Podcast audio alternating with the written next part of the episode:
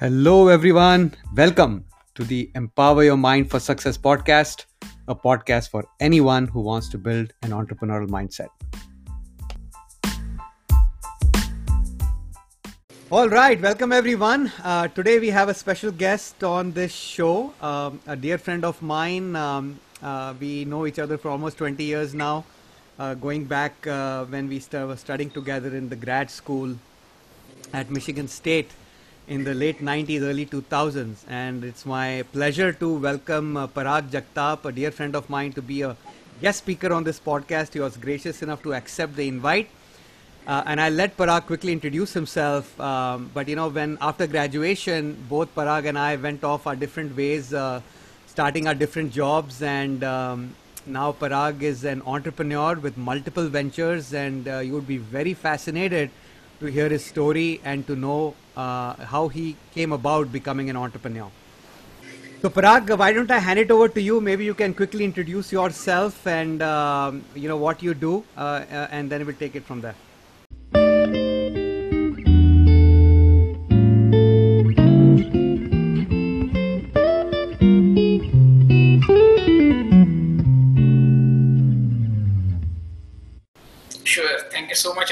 It is my pleasure to be here and share some of the things I do and what I have learned, and hopefully this will be useful to somebody someday.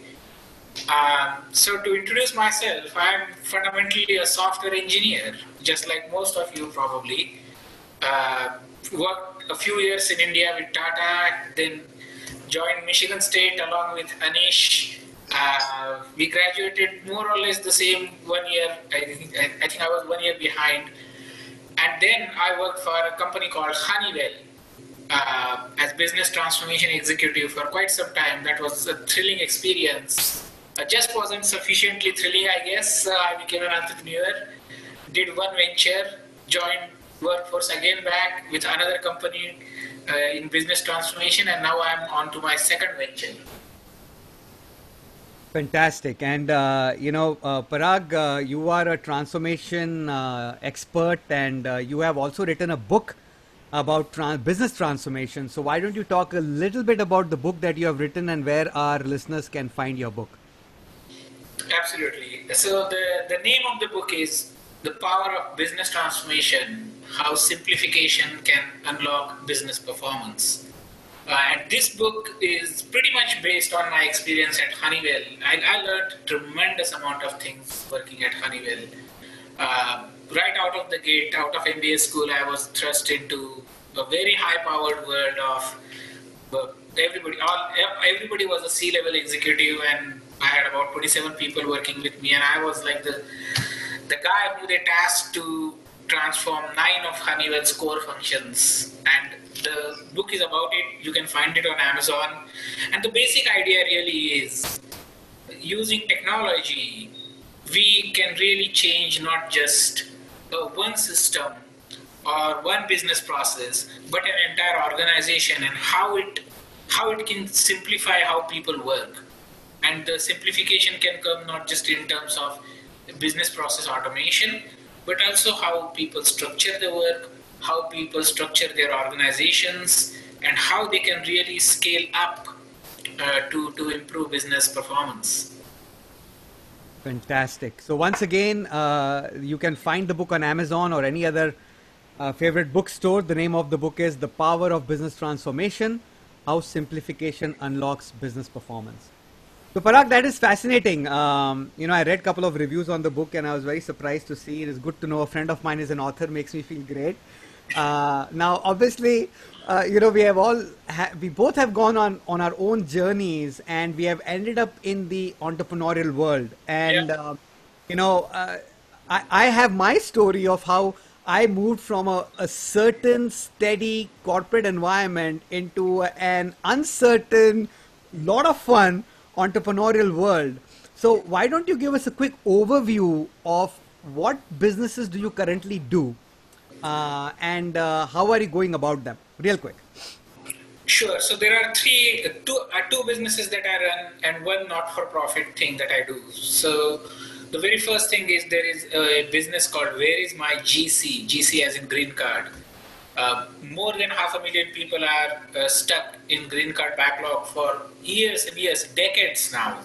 Uh, most of them Indian.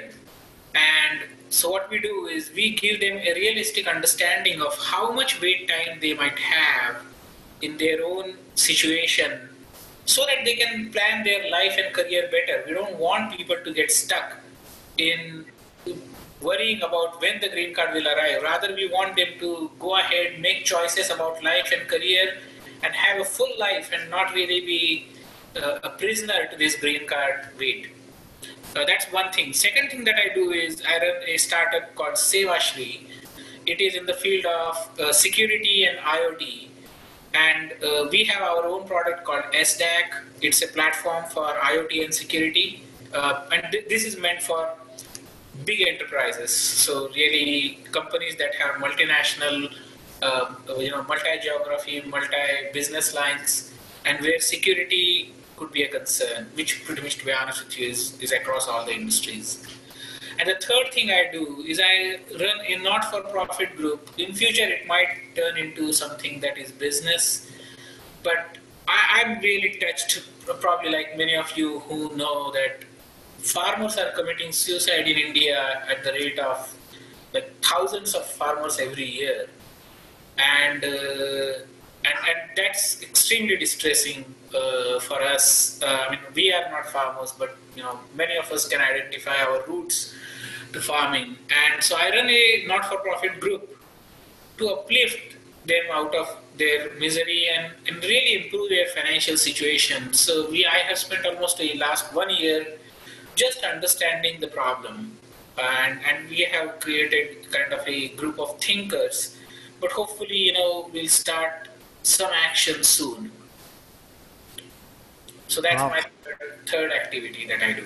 Fascinating, uh, Parag. So you're you're in, engaged in three businesses, a non-profit. So obviously, that non-profit seems like it felt like it is. It's very close to your heart. Uh, maybe uh, you know, uh, maybe some kind of a calling for you, a purpose of you for you to help uh, people who may need uh, that kind of support and upliftment. Upliftment. So that is great.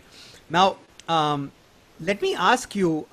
you know, what triggered you into entrepreneurship, and, and uh, that is question one. And second part of the question is, what triggered you to finally take a jump uh, into entrepreneurship full time, right? Where you, you left a very steady, well paying job, where you wrote a book, you know, and, and, and had a, a big fan following, uh, at least in your corporate career uh, from a transformation perspective. You're a sought after speaker uh, and an author. So what triggered that, right? So first part of the question is, you know, how did you go about doing it, and then finally, what triggered you to jump into entrepreneurship?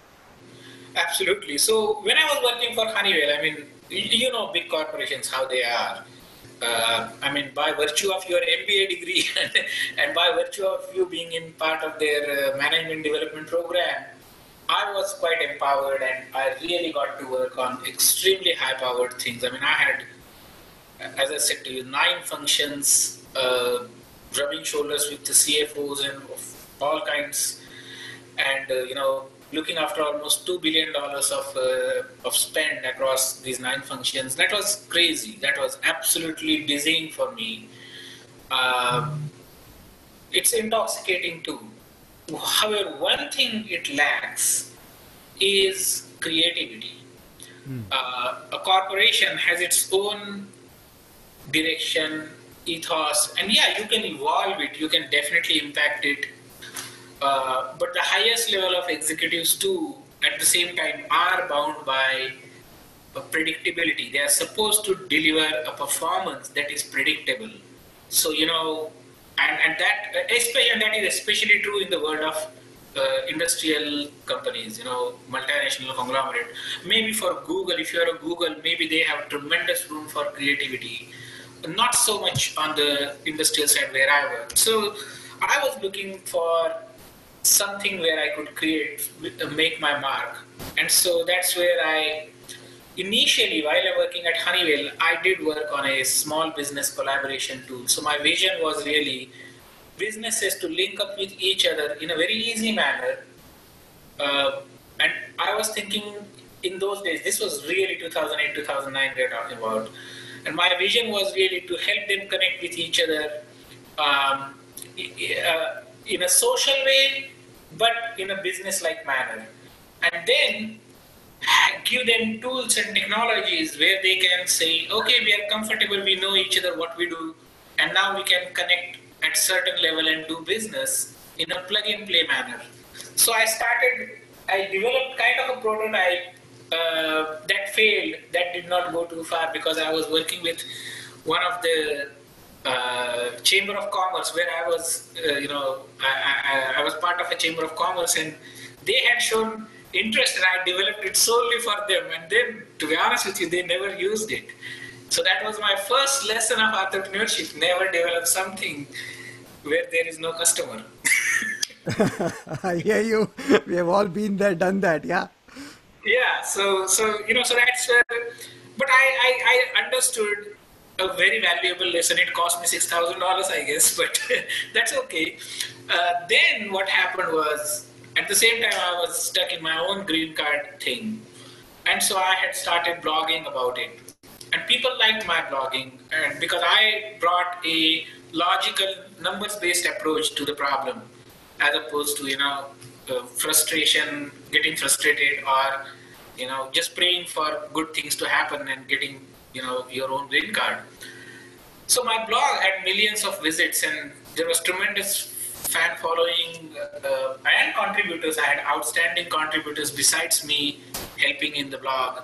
So I thought maybe I'll turn the blog into a business venture, and that's where I created a Where is my GC? And my whole idea was instead of people asking me when they will get their green card, and I believe me, I have talked to and given personal advice to thousands of people, literally. And then I got tired of it because it's it's it's time consuming for me to tell everybody when they might get their green card. That's when I developed an algorithm that actually mimics what Department of States and USCIS does, and it, it gives a reasonable understanding to people when they might get their green card. There is still a lot of cone of uncertainty, as we call it, mm. but but but that's what we do. The, the, the thing that triggered was really a point came when I said, you know what, I need to do this full time. I just cannot. I'm tired of this corporate thing. So by that time, I had left Honeywell. I was working as a partner at a, at a company called Wipro, and I was traveling coast to coast every week, meeting with clients. I mean, it was a. I'll be honest with you. I mean, it was a really good life. Man, you know, working in Manhattan, working for clients like S&P and all, it's intoxicating again. But not intoxicating enough, and I, I, I jumped blindly. And uh, partly Anish, you are to blame actually. Remember, see, Anish and I, we both are from Pune. I got admitted into Broad School of MBA the same year as Anish. And Anish said to me, and I said to Anish, we met in Pune in Chinchwad in a restaurant. And Anish said to me, man, we, you are going, right? And I said, no, no, no, I don't have money. I'm not, I'm not going. I'm going next year. I'll earn enough money this year and then we'll see. And he says, no, no, no, don't worry. Things will be all right. Just, you just have to jump. And I did not take his advice then. and I came to Broad School the next year and I really regretted that. I lost one year in that. So I thought, you know what, this is my GC thing? I have to jump. I have to do it blindly, and that's what I did. So yeah, Parag, amazing yes, I was story. saying that you you were it's all your fault. yeah, amazing story. Uh, you know, it's it's amazing. I, I do remember meeting you back uh, home in Pune in India, um, and uh, it's fascinating that you remember that discussion. And and uh, sometimes you just have to jump. And I I remember that uh, you know one of my um, one of my mentors, Paul Martinelli says the same thing. In the entrepreneurship world you have to jump first and you got to develop the wings on the way down. And and i think that is what you did which is fascinating. So once again for our listeners uh, the website name for the green card business is where is my gc.com yeah that's correct so where is my gc.com? Uh, so, you know, if, if you know anybody uh, who has uh, a green card application and process, doesn't matter what kind of an immigrant he is or what background, which country, uh, he should be able to leverage this website, whereismygc.com, and try to get some handle, some certainty on when he or she might get their green card. So fantastic, uh, Parag. Um, very And those to- of you, Go ahead. those of us who are old enough to remember this, and probably you know went to school in early 2000s, there was this movie called "Dude, Where Is My Car." so that, that's the inspiration for the name behind the website. I mean, I'm serious. I'm, I'm not joking. So, I said, you know what? I'm just going to name it "Where Is My GC." and it's a, it's a it's a very ap- appropriate name and, and clearly you have done very well with the business um, so so parag obviously uh, you know i think creativity uh, was one big aspect for you um, you know and again you know I, I completely relate with you about the the consulting life uh, when you're a partner in a company you're traveling coast to coast and and you're a sought after consultant where you're helping people but you know at, after some time it starts wearing you down has a big impact on your family as well. Um, so it's very interesting to see why you made the jump. Now, uh, talking about Sewashree a little bit, uh, you said it's an IoT company, uh, so it's like a tech startup. Uh, where is my GC is more of a digital information product company for you know consumers one on one. That's correct. But correct. Sewashree is more of a IT tech startup. You know, very similar story uh, like mine have a tech startup as well. So, so explain to us a little bit uh, who your ideal client for uh, your product is for Sewashree, the IoT product. So our ideal client is really a, a big multinational company who have hundreds, if not thousands, of applications in their ecosystems, and they're struggling with managing access across all these applications. Because you know, as you know, nowadays you it's almost becoming impossible to maintain security and access when working in a multi-regulatory environment so you know it's cross country and you are still managing the security from one place it's it's becoming a nightmare. Um, and that's what we do is we we have built a platform and a technology which is um if i go a little bit into deep into the technology part is something what what we have done is built a technology that's attribute based access control. So the traditional access control is you make groups of people and then you say this group can do this and that group can do that. In attribute based access control, you tag people saying, hey, this person is an Indian guy, he belongs to this department, he has, uh, you know, green card or anything, any, any information regarding users. Same thing goes with the resources. You give attributes to resources and then you build rules across the users and the resources to say who can access what under what circumstances and uh, so it's it's really it's the future uh, but it's a big change for companies to go from where they are today to to where we envision they need to but i think it's it's moving in the right direction Very good. And uh, uh, how how do our listeners find you for Sewashree? What is the what is the URL name of your business? Uh, the, the url is uh, sewashree uh, s e w a s h r e e sewashree.com dot com. All right, great. So again, uh, you know, Parag is the CEO of Sewashree, an IoT company for industrial clients, and you can find him at s e w a s h r e e dot com, sewashree dot com. So fascinating, Parag. Two companies, both successful. Um, tell me a little bit about this this non-profit that you're doing. That's a different side of you that our listeners would love to know about. Uh, Sure. Uh, Regarding Sewashree, I have to I have to point out, you know, we are still a startup, so we are pre-revenue company. Uh, Where is my GC is post-revenue. I am very happy about it. Uh, But Sewashree is still uh, uh, it- it's pre-revenue. The the not-for-profit, uh, I I have named it in in Indian words. It's Samruddha Baliraja.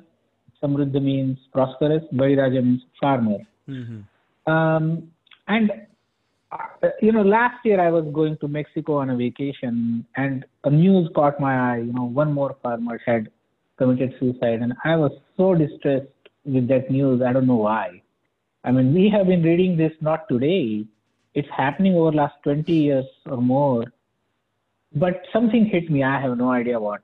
So I wrote a post on Facebook saying, "Hey, I live in US and I want to do something, and what can I do? And I would like to learn what's wrong." So please let me know what do you think is wrong? Why are people committing suicide? And I received 450 responses. Uh, while on vacation, believe me, I was in Cancun 10 days. I spent at least three, four days going through those responses because I couldn't wait to come back and read them. And and you know, I started synthesizing and all that. And now, what I since then, I have formed a group and we have very healthy back and forth. And I think I have formed a view.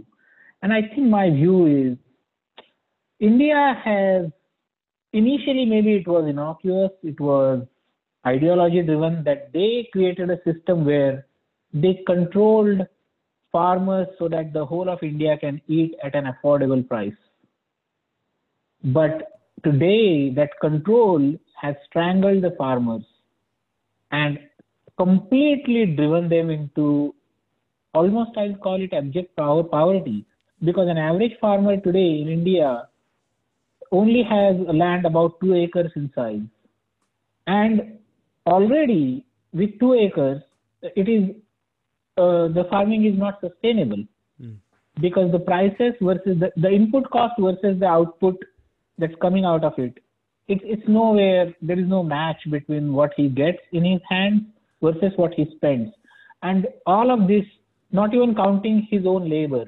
So even if we count a farmer's labor as zero and then try to price in everything, the farmer is going into loss. And that's why you can imagine why they are committing suicide. I mean, I can go on and on, Anish, as you can imagine.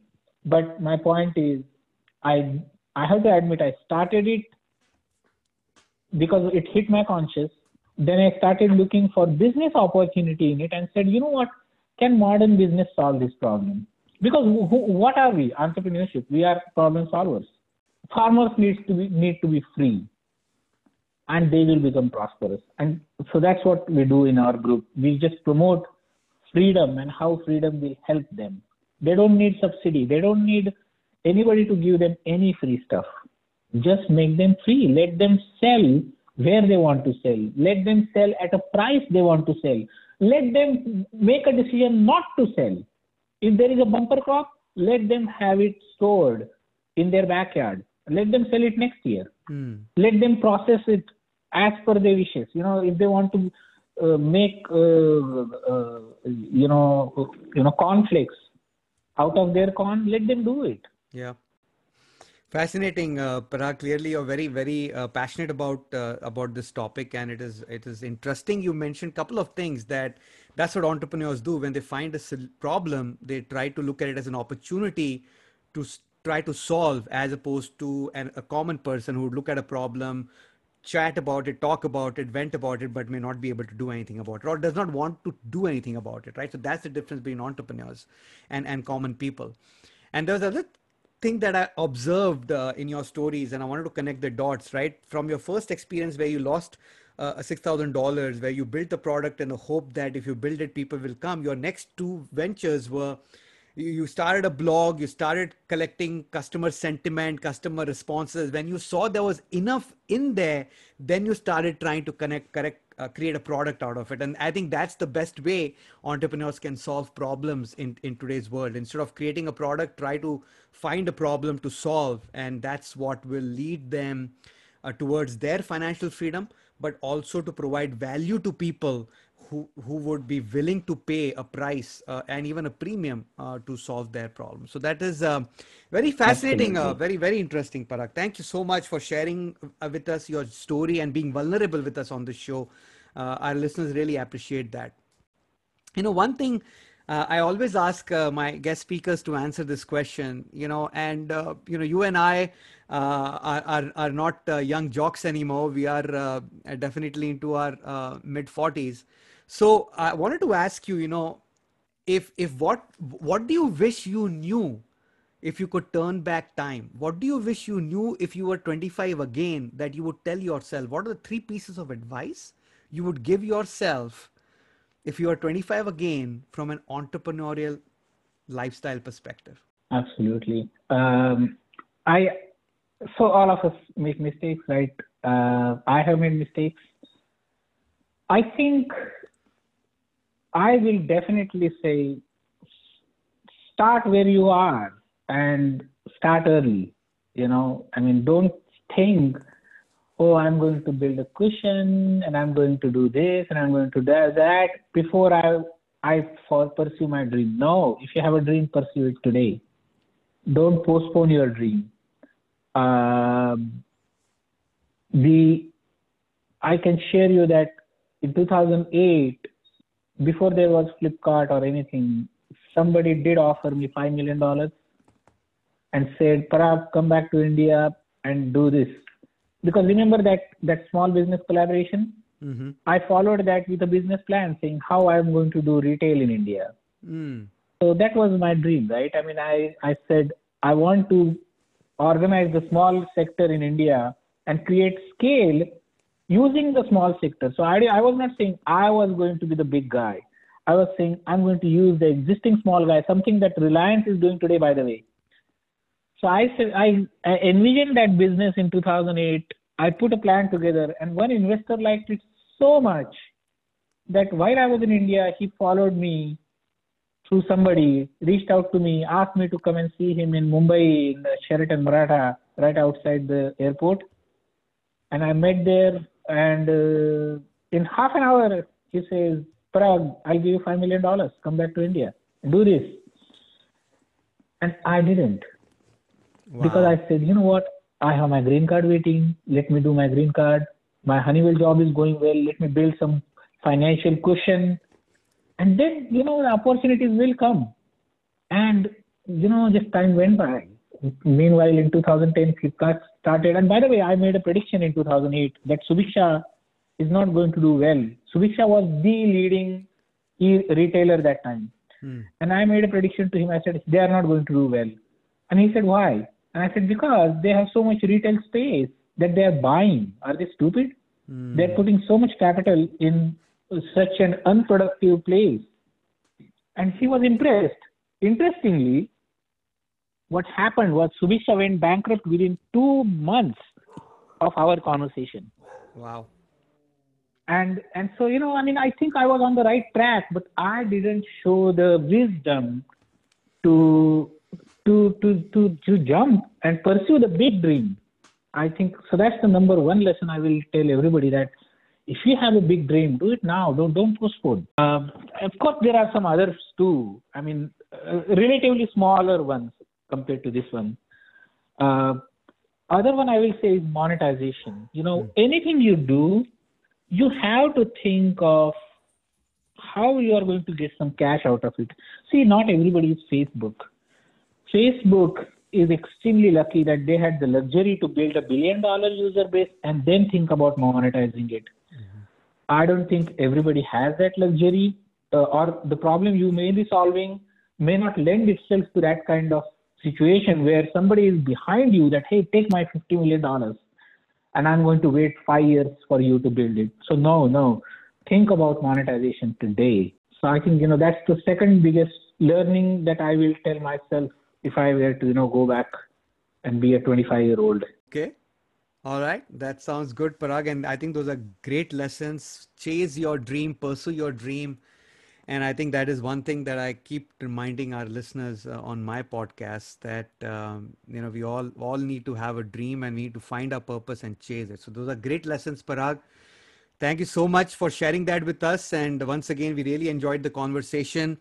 Uh, is there any lasting comment you would like our listeners to know? And and and you, uh, most of our listeners are you know are are entrepreneurial, uh, entrepreneurship driven. Uh, they might be doing a job, but they they have a dream. They want to pursue it, but may not always have the right resources or uh, whatever reason for not chasing it or and some of them are chasing it and are looking for continuous inspiration from this podcast so is there any one last thing you would like our listeners to know I think I think uh, entrepreneurship is all about problem solving and problem solving now, not tomorrow, not day after tomorrow. It's now. So if that's what you are, I think you are a good entrepreneur material. If you are a problem solver and if you believe in the power of now, I think you definitely are an entrepreneur material. Everything else will fall in line. You know, all other things you will learn. Everybody learns. See, nobody is born entrepreneur. It's it's it's a journey. It's a learning process. So so that that's all I will say. Just focus on the problems. Try to do something today. Fantastic. So there you go. Uh, you heard it on Empower Your Mind for Success podcast. Do it now.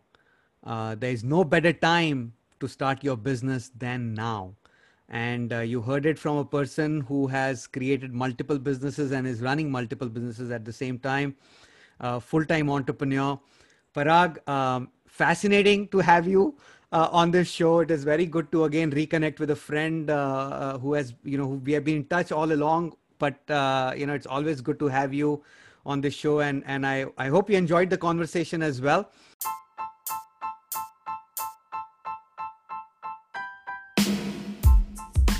and uh, you know I, I, hope my listeners found value uh, in this I, I hope you found it fascinating uh, and inspirational to, to start your entrepreneurial journey and if you did find value in this podcast pay it forward share this podcast with someone you believe will benefit from listening to this. Remember you have unlimited potential. Own it. Thank you for listening. Until next time take care